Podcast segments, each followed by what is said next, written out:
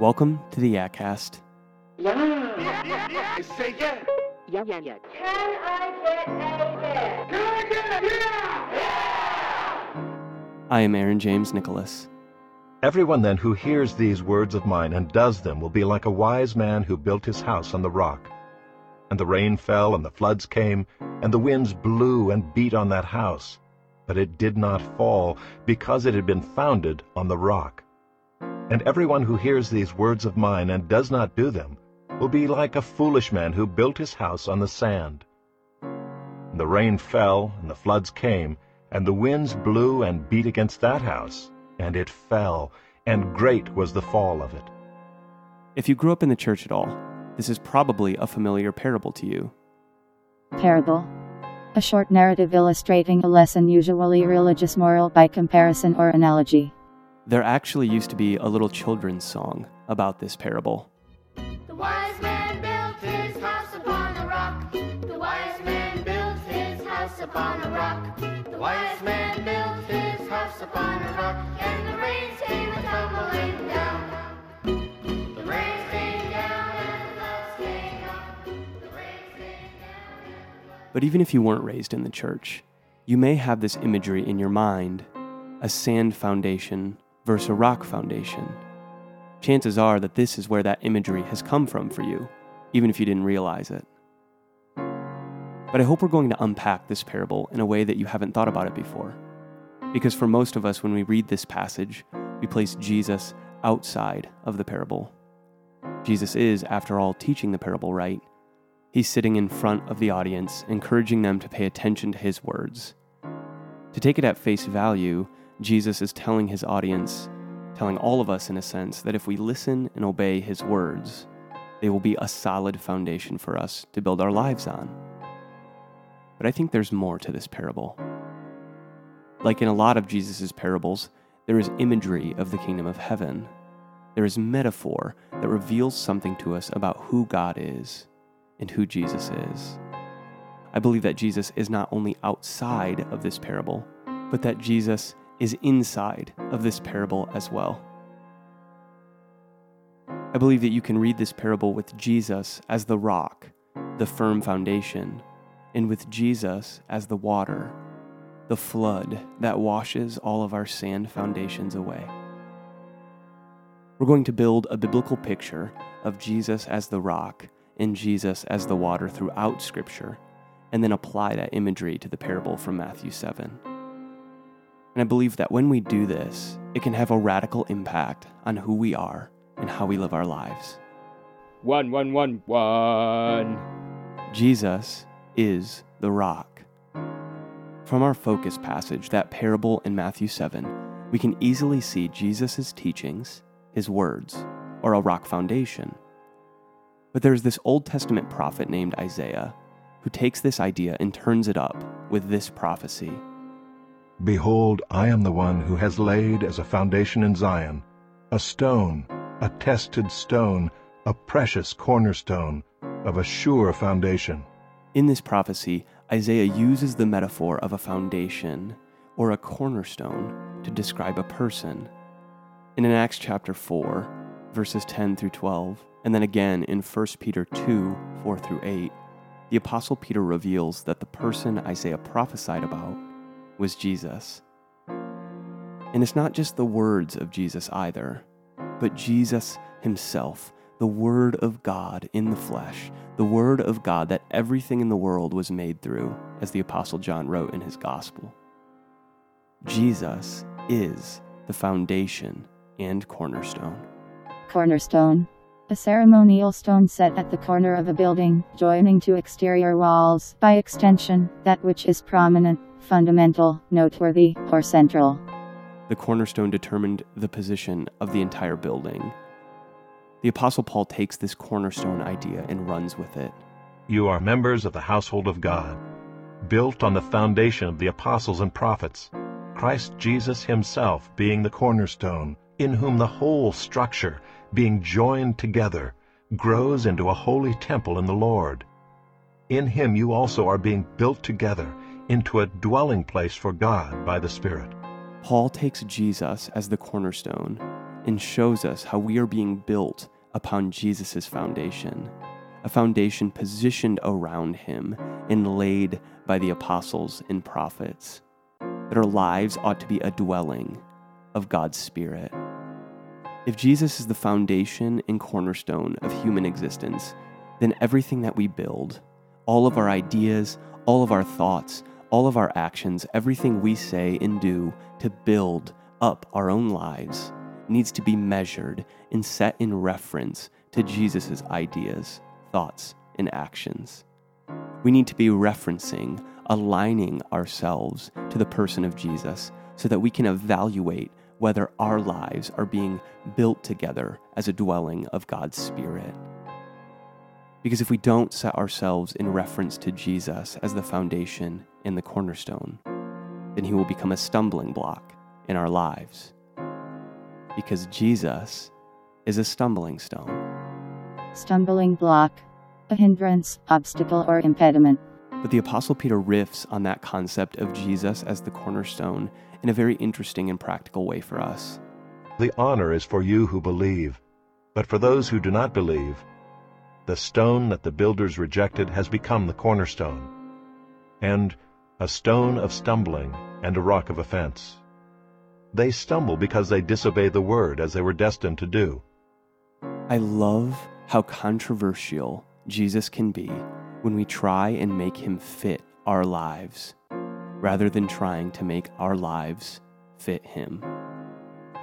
I have conversations with people all of the time that attempt to use a teaching of Jesus to justify their own ideas or actions. But just as easily as you can pick and choose one of Jesus' teachings to support a wide variety of human opinion, you can just as easily find another teaching of Jesus that completely dismantles or destroys it. One minute, Jesus talks about how God is love and grace, a healer of the sick and a shield for the weak.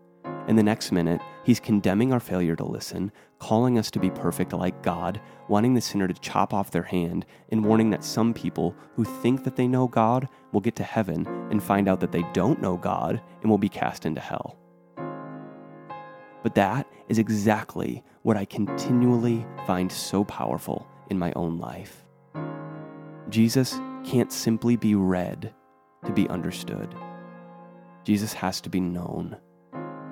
In John chapter 16, after years of teaching and living with his apostles, Jesus gives his parting words to them. He tells them he is going to return to God the Father, and when he does, he'll send them the Spirit of God, and that through the Spirit, Jesus will reveal to those who believe in him everything there is to know about himself and God the Father. But that knowledge will come at a cost. They will put you out of the synagogues. Indeed, the hour is coming when whoever kills you will think he is offering service to God. Behold, the hour is coming, indeed it has come, when you will be scattered, each to his own home, and will leave me alone. Yet I am not alone, for the Father is with me. I have said these things to you, that in me you may have peace. In the world you will have tribulation, but take heart, I have overcome the world. I love how Jesus concludes John 16. I have overcome the world. In a fallen world full of disjointed, inconsistent, and temporary things, the precious cornerstone and foundation of all human existence seems too unmoving to be applicable, too unchanging to be useful, too solid to meet the demands of our ever changing world. Jesus doesn't fit. But Jesus wasn't meant to fit. Jesus was meant to be what everything else fit to. The prophet Daniel, the guy who got thrown into the lion's den for praying when he wasn't supposed to, once interpreted a dream for the Babylonian king Nebuchadnezzar. You saw, O king, and behold a great image. This image, mighty and of exceeding brightness, stood before you, and its appearance was frightening. The head of this image was of fine gold, its chest and arms of silver, its middle and thighs of bronze, its legs of iron, its feet partly of iron and partly of clay. As you looked, a stone was cut out by no human hand, and it struck the image on its feet of iron and clay, and broke them in pieces. Then the iron, the clay, the bronze, the silver, and the gold all together were broken in pieces, and became like the chaff of the summer threshing floors, and the wind carried them away, so that not a trace of them could be found. But the stone that struck the image became a great mountain, and filled the whole earth. A lot of scholars interpret Daniel's dream to be messianic, meaning that the dream gives all of the kingdoms that lead up to the coming of Jesus and his establishment of the kingdom of God on earth. And from this, we see that Jesus is the rock that destroys. When the foundation, the cornerstone, the stumbling stone of heaven came to earth and died on the cross, he overcame the world. He destroyed the authority of every former kingdom. Jesus' sacrifice demanded the destruction and redemption of the entire world and all of our systems. When Jesus came up from the grave, I imagine that it was like an infinite foundation violently emerging from the ground of the entire universe. A foundation coming up from underneath all the shallow, meaningless, crude, and crumbling human structures that we had made unearthing the true meaning of the world that had been created on him. And everything that did not align itself to that cornerstone, everything that did not rest on the true foundation of Jesus, collapsed and continues to collapse. Everything that doesn't fit Jesus, anyone who doesn't know Jesus, every other kingdom will always end up crumbling apart.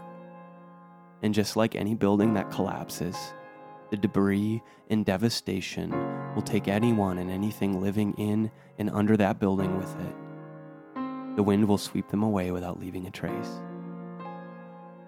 So we need to be constantly asking ourselves if we are building our lives, our work, or even our ministries on Jesus. Are we aligning ourselves, referencing our lives to Jesus? not just by reading his words only, but by seeking to truly know him. Because when we do that, I believe we'll find something truly miraculous. Jesus is the rock of living water. There was a period of Jewish history where the Jews, God's chosen people, wandered around in the wilderness of the Sinai Peninsula on their way from slavery in Egypt to a land that God had promised them. During the ministry of Jesus in the first century, a lot of Jewish rabbis thought that during that desert wandering there was a rock that followed the Jewish people everywhere they went, and that rock would give the people water from within it. The apostle Paul in 1 Corinthians 10:4 wrote this. They drank from the spiritual rock that followed them, and the rock was Christ. Paul believed that rock was a symbol for Jesus. The apostles and prophets refer to Jesus as the foundation of everything, the rejected cornerstone, a stumbling stone, a stone that will destroy all former kingdoms and establish a new kingdom forever. But there is more to this rock. It also gives the water of life. Jesus once talked to this woman at a well. In John chapter 4, we get an account of this. In verses 13 and 14, Jesus says this Everyone who drinks of this water will be thirsty again. But whoever drinks of the water that I will give him will never be thirsty again. The water that I will give him will become in him a spring of water welling up to eternal life. Toot, toot, toot, toot. Jesus is the water. In chapter 7 of John's Gospel, Jesus gets more detailed about what this living water is like and where it comes from. Jesus stood up and cried out, If anyone thirsts, let him come to me and drink. Whoever believes in me, as the Scripture has said, out of his heart will flow rivers of living water. Now this he said about the Spirit, whom those who believed in him were to receive. When we align ourselves to and build ourselves up on the rock, we receive the Spirit of God. We become Christians. Followers of Jesus were called Christians for the first time in this ancient city called Antioch because their behavior, activity, and speech were like Jesus. In other words, they became fountains of the living water of Jesus, vessels of Jesus that shared his living water with others. Jesus is the living water. And when our thoughts and actions are measured and set in reference to Jesus' thoughts and actions, we are submerging ourselves in the person of Christ. We begin to speak living water, and our actions flow like living water. And we are able to give a drink of Jesus to thirsty people, something as essential as water, God Himself. And we are able to meet their essential need through the water of the Spirit, and then help build them up on the rock. And then something incredible will begin to happen to us and to the world around us with all the people in it. Jesus will perform his water miracles inside of us and over our world. Just like the miracle of Jesus turning water to wine, when we offer a drink of his living water to others, Jesus transforms that water into wine, a drink of celebration, joy, and fellowship inside of us and them. He makes us like a bride on her wedding day, full of expectation, promise, and love. Or like when Jesus calms the storm on the Sea of Galilee, the apostles actually exclaim, Even the waves, even the water, obey him. Even the waves, even the waters, obey him. Jesus calms the storm of our lives and replaces the raging waters with his living water of peace.